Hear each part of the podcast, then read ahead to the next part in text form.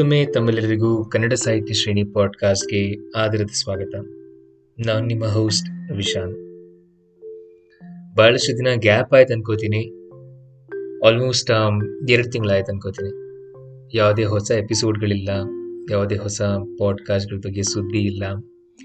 ಕೆಲವೊಂದು ವೈಯಕ್ತಿಕ ವಿಷಯಗಳು, ಕೆಲಸದ ಅಡಚಣೆ ಬಹಳಷ್ಟು ಚಿಕ್ಕ ಚಿಕ್ಕ ಸಣ್ಣ ಪುಟ್ಟ ವಿಷಯಗಳಿಂದ ಪಾಡ್ಕಾಸ್ಟ್ಗಾಗಲಿ ಅಥವಾ ಪುಸ್ತಕಗಳಿಗಾಗಲಿ ಯಾವುದೇ ಥರದ ಹೊಸ ಅನ್ವೇಷಣೆಗಳು ನಡೆದಿಲ್ಲ ನನ್ನ ಕಡೆಯಿಂದ.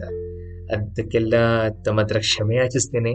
ಮತ್ತು ಬರುವ ದಿನಗಳಲ್ಲಿ ಕನ್ನಡ ಸಾಹಿತ್ಯ ಶ್ರೇಣಿ ಪಾಡ್ಕಾಸ್ಟ್ ಜೊತೆ ಜೊತೆಗೆ ಮತ್ತೊಂದು ಇಂಗ್ಲೀಷ್ ಪಾಡ್ಕಾಸ್ಟ್ನ ಕೂಡ ಶುರು ಮಾಡ್ಕೋತೀನಿ. ಮತ್ತು ಈ ಬರುವ ದಿನಗಳಲ್ಲಿ ಸ್ವಲ್ಪ ರೆಗ್ಯುಲರ್ ಆಗಿರ್ತೀನಿ ಅಂತ ಹೇಳ್ತಾ ಪೂಜಾಂತಿ ಅವರ ಜನ್ಮದಿನದ ಪ್ರಯುಕ್ತವಾಗಿ ಅವರ ಪುಸ್ತಕವಾದ ವಿಸ್ಮಯ, ಪರಿಸರದ ವಿಶ್ವರೂಪ ಪ್ರದೀಪ ಕೆಂಜಿಗೆ ಕೆಲವೊಂದು ಆಯ್ದ ಭಾಗಗಳನ್ನು ತಮ್ಮೊಂದಿಗೆ ಹಂಚಿಕೊಳ್ಳಲು ಇಚ್ಛಿಸುತ್ತೇನೆ.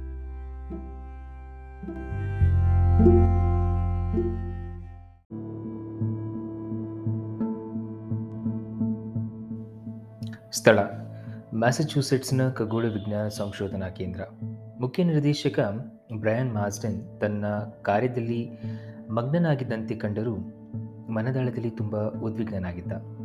ಹಿಂದಿನ ದಿನದಿಂದ ಎಂದರೆ ಸಾವಿರದ ಒಂಬೈನೂರ ಎಂಬತ್ತೇಳರ ಫೆಬ್ರವರಿ ಇಪ್ಪತ್ತ್ಮೂರರಿಂದ ಜಗತ್ತಿನ ವಿವಿಧೆಡೆಗಳಿಂದ ಬರುತ್ತಿದ್ದ ತಂತಿ ಸಂದೇಶಗಳು ಆತನನ್ನು ಗೊಂದಲಗೊಳಿಸಿದ್ದವು. ಚೀಲಿ ದೇಶದ ಲಾಸ್ ಕ್ಯಾಂಪನೋಸ್ ವೀಕ್ಷಣಾಲಯದಿಂದ ಹಿಡಿದು ಜಗತ್ತಿನ ಇನ್ನೊಂದು ತುದಿಯಾದ ಆಸ್ಟ್ರೇಲಿಯಾದಲ್ಲಿನ ಖಗೋಳ ಶಾಸ್ತ್ರಜ್ಞರವರೆಗೆ ಎಲ್ಲರೂ ಮಾಸ್ಡೆನ್ ಅನ್ನು ಸಂಪರ್ಕಿಸಲು ಹವಣಿಸುತ್ತಿದ್ದರು. ತಾವು ಗಮನಿಸಿದ ಹೊಸ ಸಂಗತಿಯನ್ನು ಕುರಿತು ವಿವರಣೆ ಕೇಳುತ್ತಿದ್ದರು. ಅವರೆಲ್ಲರ ವರದಿಯ ಸತ್ಯಾಸತ್ಯವನ್ನು ಕೂಲಂಕುಷವಾಗಿ ವಿಶ್ಲೇಷಿಸಿ, ಆ ಸಂದೇಶವನ್ನು ಅಧಿಕೃತವಾಗಿ ಜಗತ್ತಿನಾದ್ಯಂತ ಬಿತ್ತರಿಸುವ ಜವಾಬ್ದಾರಿಯುತ್ತ ಹೊಣೆ ಆತನ ಮೇಲೆ ಬಿದ್ದಿತು ಮಾಸ್ಡನ್ ತನ್ನ, ತನ್ನೆದುರುಗಿದ್ದ ದಾಖಲೆಗಳ ಮೇಲೆ ಇನ್ನೊಮ್ಮೆ ಕಣ್ಣೋಡಿಸಿದ ಅನುಮಾನಗಳಿಗೆ ಆಸ್ಪದವೇ ಇರಲಿಲ್ಲ. ತಾನು ಕಳಿಸಬೇಕಿದ್ದ ಸಂದೇಶಕ್ಕೆ ಅನುಗುಣವಾಗಿ ತನ್ನ ಕಂಪ್ಯೂಟರ್ನ ಕೀಬೋರ್ಡ್ ಮೇಲೆ ಕೈ ಆಡಿಸಿದ. ಆದರೆ ಸಂದೇಶ ಕಳಿಸುವ ಮೊದಲು ಇನ್ನೊಮ್ಮೆ ಗಲಿಬಿಲಿಗೊಂಡ. ಏಕೆಂದರೆ ಆತನಿಗೆ ಗೊತ್ತಿತ್ತು ತಾನು ಕಳಿಸಲಿರುವ ಸಂದೇಶ ಕಬೋತ ವಿಜ್ಞಾನ ವಲಯದಲ್ಲಿ ದೊಡ್ಡ ಬಿರುಗಾಳಿಯೇ ಆಗಲಿದೆ ಎಂದು. ಅವರೆಲ್ಲ ಯಾವ ದೃಶ್ಯವನ್ನು ಕಾಣಬೇಕೆಂದು ತಮ್ಮ ಜೀವನವಿಡೀ ಹಂಬಲಿಸಿದರು. ಆ ದಿವ್ಯಕ್ಷಣದ ಆಗಮನವನ್ನು ತಾನೀಗ ಘೋಷಿಸುತ್ತಿದ್ದೇನೆ ಎಂದು. ಮಾಸ್ಡನ್ ನಿಧಾನವಾಗಿ ಕೊನೆಯ ಕೀ ಒತ್ತಿದ. ಕೂಡಲೇ ಜಗತ್ತಿಗೆಲ್ಲ ಪ್ರಸರಿಸಿದ ಸಂದೇಶ ಆತನ ಕಂಪ್ಯೂಟರ್ನ ಮೇಲೂ ಪ್ರತಿಫಲಿಸುತ್ತಿತ್ತು.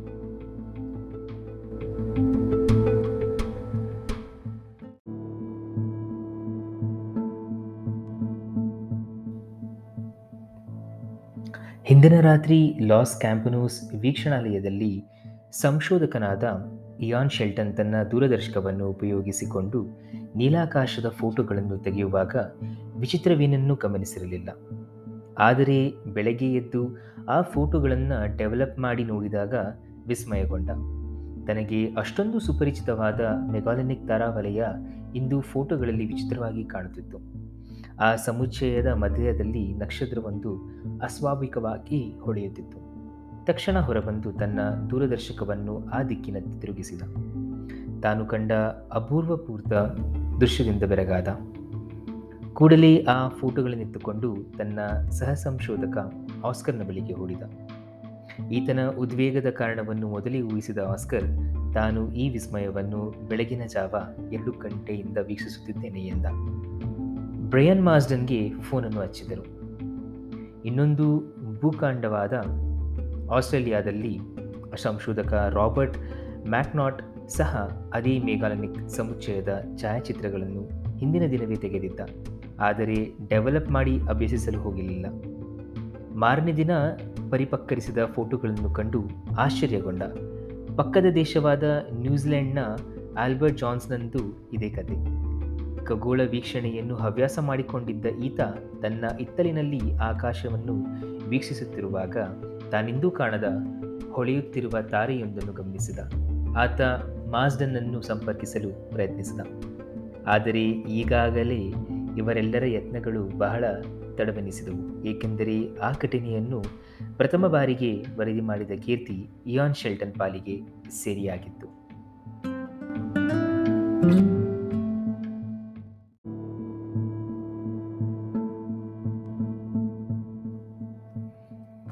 ಮಾಸ್ಟನ್ನ ಕ್ಷಿಪ್ರ ಸಂದೇಶ ಪ್ರಪಂಚಾದ್ಯಂತ ಪ್ರಸರಿಸುತ್ತಿದ್ದ ಹಾಗೆಯೇ ಎಲ್ಲ ವೀಕ್ಷಣಾಲಯಗಳು ತಮ್ಮ ದೂರದರ್ಶಕಗಳನ್ನು ಭೂಮಧ್ಯ ರೇಖೆಯಿಂದ ಅರವತ್ತ ಒಂಬತ್ತು ಡಿಗ್ರಿ ದಕ್ಷಿಣಕ್ಕೆ ತಿರುಗಿಸಿದವು.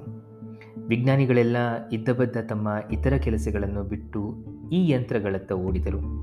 ಪ್ರತಿ ಕ್ಷಣವೂ ಅತ್ಯಮೂಲ್ಯವೆನಿಸಿದ್ದರಿಂದ ಯಾರಿಗೂ ಕಾಯುವ ತಾಳ್ಮೆ ಇರಲಿಲ್ಲ. ಆದರೆ ವಿಪರ್ಯಾಸದ ಸಂಗತಿ ಎಂದರೆ ಇವರೆಲ್ಲ ಯಾವ ಘಟನೆ ಘಟನೆಯನ್ನು ಕಾಣಲು ತವಕಿಸುತ್ತಿದ್ದರೋ ಆ ಘಟನೆ ಸೂಪರ್ ನೋವಾ ಅದು ಘಟಿಸಿ ಆಗಲೇ ಒಂದು ಲಕ್ಷ ಎಪ್ಪತ್ತು ಸಾವಿರ ವರ್ಷಗಳು ಕಳೆದಿದ್ದವು. ಅಂದರೆ ಅಷ್ಟು ವರ್ಷಗಳ ಬಳಿಕ ಈಗ ಆ ವಿಸ್ಮಯಕಾರಿ ಘಟನೆಯ ಬಿಂಬಗಳು ಕಾಲ, ದೇಶದ ಅಂಚನ್ನು ದಾಟಿ ಇವರ ಕಣ್ಣೆದುರು ಹಾಯುತ್ತಿದ್ದವು ಅಷ್ಟೇ. ಹಾಗಿದ್ದಲ್ಲಿ ಸೂಪರ್ನೋವಾ ಎಂದರೇನು? ಭೂಮಿಯ ಮೇಲಿನ ಜೀವಿಗಳಂತೆಯೇ ಈ ಬ್ರಹ್ಮಾಂಡದ ಅಂಶಗಳಾದ ಗ್ರಹ, ತಾರೆ, ನಿಹಾರಿಕೆಗಳಿಗೂ ಸಾವು ತಪ್ಪಿದ್ದಲ್ಲ. ಸೃಷ್ಟಿ, ಸ್ಥಿತಿ, ವಿನಾಶದ ಆವರ್ತ ಕ್ರಿಯೆಯಲ್ಲಿ ಯಾವುದಕ್ಕೂ ಅಮೃತ್ವದ ಸ್ಥಾನವಿದೆ ಎಂದು ಕಾಣುವುದಿಲ್ಲ. ನಕ್ಷತ್ರಗಳು ತಮ್ಮೊಳಗೆ ಹುದುಗಿಸಿಕೊಂಡು ಶಕ್ತಿಯನ್ನು ನಿಭಾಯಿಸಲಾರದೆ ಸಿಡಿದು ಸಾವನ್ನಪ್ಪುವ ಕ್ರಿಯೆಯೇ ಈ ಸೂಪರ್ನೋವಾ.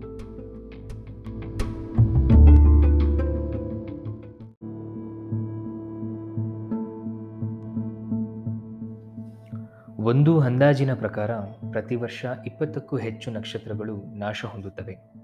ಆದರೆ ಇದು ಕೋಟ್ಯಾಂತರ ಜ್ಯೋತಿರ್ವರ್ಷಗಳ ದೂರದಲ್ಲಿ ನಡೆಯುವುದರಿಂದ ನಮ್ಮ ಅತ್ಯಾಧುನಿಕ ಉಪಕರಣಗಳಿಗೂ ಸಹ ಅಗತ್ಯವಾದ ಅಂಕಿಅಂಶಗಳನ್ನು ಸಂಗ್ರಹಿಸಲು ಆಗುವುದಿಲ್ಲ. ಆದರೆ ಈ ಸಾರಿಯ ಸೂಪರ್ನೋವಾ ಘಟಿಸಿರುವುದು ನಮ್ಮ ಅತ್ಯಂತ ಸನಿಹದ ತಾರಾಪುಂಜವಾದ ಲಾರ್ಜ್ ಮ್ಯಾಗಲನಿಕ್ ಕ್ಲೌಡ್ನಲ್ಲಿಯೇ. ನಮಗೂ ಅಲ್ಲಿಗೂ ಮಧ್ಯೆ ಒಂದು ಲಕ್ಷ ಎಪ್ಪತ್ತು ಸಾವಿರ ಜ್ಯೋತಿರ್ವರ್ಷಗಳ ದೂರವಿದ್ದರೂ ಬ್ರಹ್ಮಾಂಡದ ಪರಿಣಾಮದಲ್ಲಿ ಇದನ್ನು ನಮ್ಮ ನೆರೆಮನೆ ಎಂದೇ ಕರೆಯಬಹುದು. ಹಾಗಾಗಿ ಇದು ಬರಿಗಣ್ಣಿಗೂ ಕಾಣಿಸುತ್ತದೆ, ಅಷ್ಟಲ್ಲದೆ ವಿಷಯ ಸಂಗ್ರಹಣೆಗೆ ಅನುಕೂಲಕರ. ಇಷ್ಟೊಂದು ಸನಿಹದಲ್ಲಿ ಸೂಪರ್ನೋವಾ ಘಟಿಸಿರುವುದು ನಮಗೆ ಗೊತ್ತಿರುವಂತೆ ಚರಿತ್ರೆಯಲ್ಲಿ ಎರಡನೇ ಸಾರಿ. ಕೃಷ್ಣಸಖ ಸಾವಿರದ ಎಪ್ಪತ್ನಾಲ್ಕರಲ್ಲೊಮ್ಮೆ ಮತ್ತು ಸಾವಿರದ ಆರುನೂರ ನಾಲ್ಕರಲ್ಲಿ ವಿಜ್ಞಾನಿ ಕೆಪ್ಲರ್ ವೀಕ್ಷಿಸಿದ ಆ ಸ್ಫೋಟನೆಗಳು ಮಾತ್ರ. ಹಾಗಾಗಿ ಮೂರುವರೆ ಶತಕಗಳ ಆನಂತರ ಕಾಣಿಸಿಕೊಂಡ ಈ ಸೂಪರ್ ನೋವಾಗಿ ವಿಜ್ಞಾನಿಗಳೆಲ್ಲ ಈ ರೀತಿ ಮುಗಿಬಿದ್ದದ್ದು. ಸಾವಿರದ ಒಂಬೈನೂರ ಅರವತ್ತ ಒಂಬತ್ತರಲ್ಲಿ ಖಗೋಳ ವಿಜ್ಞಾನಿ ಸಂದುಲಿಕ್ ಎಲ್ ಎಂ ಸಿ ತಾರಾಪುಂಜದ ಒಂದು ಪೂರ್ಣ ಪಟ್ಟಿಯನ್ನು ತಯಾರಿಸಿ ಅದರಲ್ಲಿ ಇನ್ನೂರ ಎರಡು ಕ್ರಮಾಂಕಿತ ನಕ್ಷತ್ರವನ್ನು ಉರಿಯುತ್ತಿರುವ ನೀಲಿ ಉಂಡೆ ಎಂದು ಗುರುತಿಸಿದ್ದ.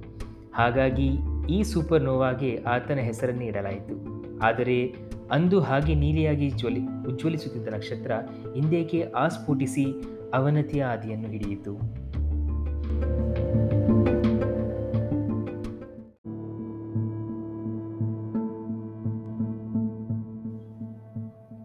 ಈ ಪ್ರಶ್ನೆಗೆ ಉತ್ತರಿಸಲು ನೂರಾರು ವಿಜ್ಞಾನಿಗಳು ತಮ್ಮ ಜೀವಮಾನವನ್ನೇ ಮುಡಿಪಾಗಿಟ್ಟಿದ್ದಾರೆ.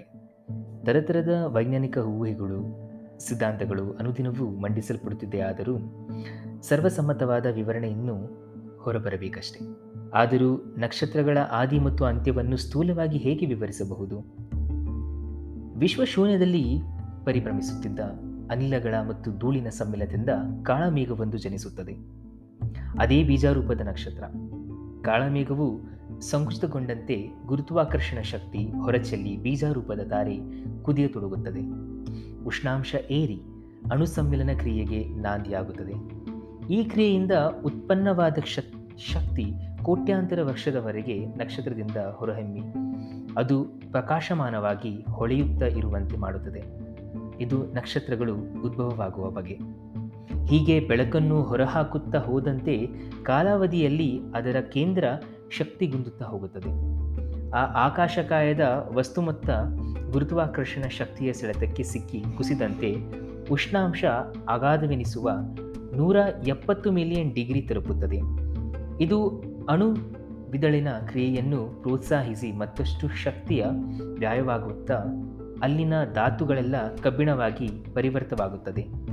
ಇದು ವಿನಾಶದತ್ತ ಹೊರಟ ನಕ್ಷತ್ರದ ಕೊನೆಯ ಹಂತ. ಏಕೆಂದರೆ ಕಬ್ಬಿಣಕ್ಕಿಂತ ಸ್ಥಿರವಾದ ಧಾತು ನಿಸರ್ಗದಲ್ಲಿಲ್ಲ. ಹಾಗಾಗಿ ಬೇರೆ ಶಕ್ತಿಯ ಅನುಪಯುಕ್ತ ಸ್ಥಿತಿಯಲ್ಲಿ ಇಡೀ ನಕ್ಷತ್ರವೇ ಆಸ್ಫೋಟಿಸುತ್ತದೆ. ವಿವರಿಸಲಾದ ಕಷ್ಟ ಈ ಘಟನೆಯಲ್ಲಿ ಬರೀ ಇನ್ನೂರು ಮಿಲಿಸೆಕೆಂಡ್ನೊಳಗೆ ಭೂಮಿಯ ಗಾತ್ರದ ಕಬ್ಬಿಣಾಂಶದ ಕೇಂದ್ರ ಬರೀ ಹತ್ತು ಮೈಲಿ ಉದ್ದಳತೆಯ ಗೋಲದಿಂದ ಉರಿಯತೊಡಗುತ್ತದೆ.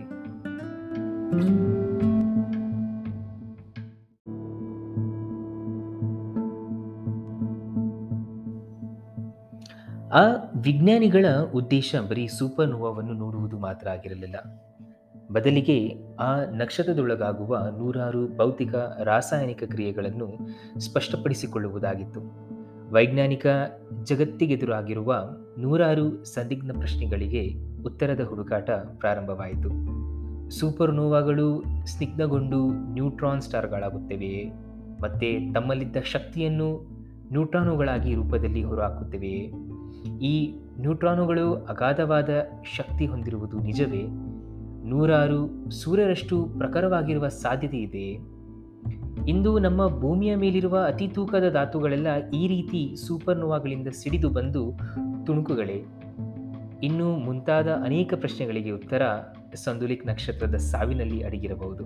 ಅಷ್ಟೇ ಅಲ್ಲ, ಇದೇ ಸಾವಿನ ಕ್ರಿಯೆ ತನ್ನೊಡಲಿನಲ್ಲಿ ಹೊಸ ಸೃಷ್ಟಿಯ ಅಂಕುರವನ್ನು ಅಡಗಿಸಿಕೊಂಡಿದೆ. ಸಂದುಲಿಕ್ನ ಆ ಸ್ಫೋಟನೆ ಅದರ ಅಕ್ಕಪಕ್ಕ ಪ್ರಾರಂಭಿಸುತ್ತಿದ್ದ ಅನಿಲ ಧೂಳನ್ನು ಒಗ್ಗೂಡಿಸುವ ಕ್ರಿಯೆ. ನಿಧಾನವಾಗಿ ಒದ್ಗೂಡುವ ಅನಿಲ ಧೂಳುಗಳು ಇನ್ನೊಂದು ಕಾಲ ಮೇಘವನ್ನು, ಬೀಜಾಗ್ನಿಗೋಲವನ್ನು ಸೃಷ್ಟಿಸಿರಬಾರದೆ. ವಿಶ್ವದ ಸೃಷ್ಟಿಯ ವಿನಾಶದ ಪ್ರಕ್ರಿಯೆಯನ್ನು ಗಮನಿಸುತ್ತಿರುವ ಹಾಗೆ ನಮಗೊಂದು ಪ್ರಶ್ನೆ ಎದುರಾಗುತ್ತದೆ. ನಮ್ಮ ಭವಿಷ್ಯದ ದೃಷ್ಟಿ ಇದು. ಅತಿ ಮುಖ್ಯ ಪ್ರಶ್ನೆ. ಇತರೆಲ್ಲ ನಕ್ಷತ್ರಗಳಂತೆ ನಮ್ಮ ಜೀವದಾತ ಸೂರ್ಯನು ಮುಂದೊಮ್ಮೆ ಸೂಪರ್ನೋವ ಆಗುವುದಿಲ್ಲವೇ? ಸೂರ್ಯನು ಒಂದಿಲೊಮ್ಮೆ ಸಾವನ್ನಪ್ಪುವುದು ಖಂಡಿತ. ಇದರ ಬಗ್ಗೆ ಎರಡು ಮಾತಿಲ್ಲ. ಆದರೆ ಇತರ ನಕ್ಷತ್ರಗಳಿಗೆ ಹೋಲಿಸಿದಲ್ಲಿ ಸೂರ್ಯನ ಗಾತ್ರ ಬಹಳ ಸಣ್ಣದು. ಹಾಗಾಗಿ ಸೂರ್ಯ ಮುಂದೊಮ್ಮೆ ಸೂಪರ್ನೋವಾ ಆಗಿ ಪ್ರಜ್ವಲಿಸುವ ಸಾಧ್ಯತೆಗಳು ಕಡಿಮೆ. ಬದಲಿಗೆ ಸಾವಧಾನವಾಗಿ ಮುಪ್ಪವಿರಿಸಿಕೊಂಡು ಸ್ನಿಗ್ಧಗೊಂಡು ಕುಸಿಯಬಹುದು. ಹಾಗಾದಾಗ ಪೃಥ್ವಿಯ ಮತ್ತು ಇಲ್ಲಿನ ಜೀವಗಳ ಪ್ರತಿಕ್ರಿಯೆ, ಪರಿಸ್ಥಿತಿ ಏನಾಗಬಹುದು? ಇದೆಲ್ಲ ಅನ್ನುವುದೇ ನಮ್ಮ ಮುಂದಿರುವ ಕುತೂಹಲಕರ ಪ್ರಶ್ನೆ.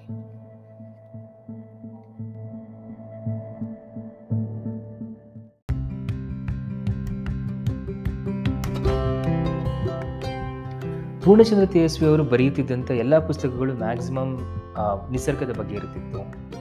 ಅಥವಾ ಯಾವುದಾದ್ರೂ ಒಂದು ಮಿಸ್ಟ್ರಿ ಟೈಪ್ ಸ್ಟೋರಿ ಇರ್ತಾ ಇತ್ತು. ಆದರೆ ಪೂರ್ಣಚಂದ್ರ ತೇಜಸ್ವಿ ಅವರು ವಿಜ್ಞಾನದಲ್ಲಿ, ಖಗೋಳಶಾಸ್ತ್ರದಲ್ಲಿ ಬರೀ ಅಷ್ಟೇ ಅಲ್ಲ ಜಾಗ್ರಫಿಯಲ್ಲೂ ಕೂಡ ಬಹಳಷ್ಟು ಆಸಕ್ತಿಯುಳ್ಳ ಒಬ್ಬ ರೈಟರ್ ಅಂತ ನಾವು ಹೇಳ್ಬೋದು. ಅವರ ಮಿಲಿನಿಯಂ ಬುಕ್ ಸೀರೀಸ್ ಇರ್ಬೋದು ಫ್ಲೈಯಿಂಗ್ ಸಾಸರ್ ಬುಕ್ ಸೀರೀಸ್ ಇರ್ಬೋದು ವಿಸ್ಮಯ ಬುಕ್ ಸೀರೀಸ್ ಇರ್ಬೋದು, ಪ್ರತಿಯೊಂದರಲ್ಲೂ ಇದೇ ರೀತಿಯ ಚಿಕ್ಕ ಚಿಕ್ಕ ತುಣುಕುಗಳನ್ನು ನಾವು ಕಾಣಬಹುದು. ಇಂದಿಗೆ ನಾ ಯಾಕೆ ಈ ಖಗೋಳಶಾಸ್ತ್ರದ ಟಾಪಿಕನ್ನು ಆಯ್ದುಕೊಂಡೆ ಅಂದರೆ, ನನ್ನ ಮುಂದಿನ ಪಾಡ್ಕಾಸ್ಟ್ ಹೊಸ ಸೀರೀಸ್ ಬರ್ತಾ ಇದೆ ಫಿಕ್ಷನ್ಸ್ ಆ್ಯಂಡ್ ಕಾಸ್ಮೋಸ್ ಅಂತ ಇಂಗ್ಲೀಷ್ನಲ್ಲಿ ಇಂತಹದೇ ಸ್ಟೋರಿಗಳು ಇಂತಹದೇ ಕಥೆಗಳು ಒಳಗೊಂಡಿರುತ್ತೆ. ಸೊ ಅದನ್ನು ಕೂಡ ಕೇಳಿ ಅದನ್ನು ಕೂಡ ಇದೇ ರೀತಿ ಪ್ರೋತ್ಸಾಹಿಸಿ. ಮತ್ತೊಮ್ಮೆ ತಮ್ಮೆಲ್ಲರಿಗೂ ನಮಸ್ಕಾರಗಳು. ಸಿರಿಗನ್ನಡಂ ಗೆಲ್ಗೆ ಸಿರಿಗನ್ನಡಂ ಬಾಳ್ಗೆ.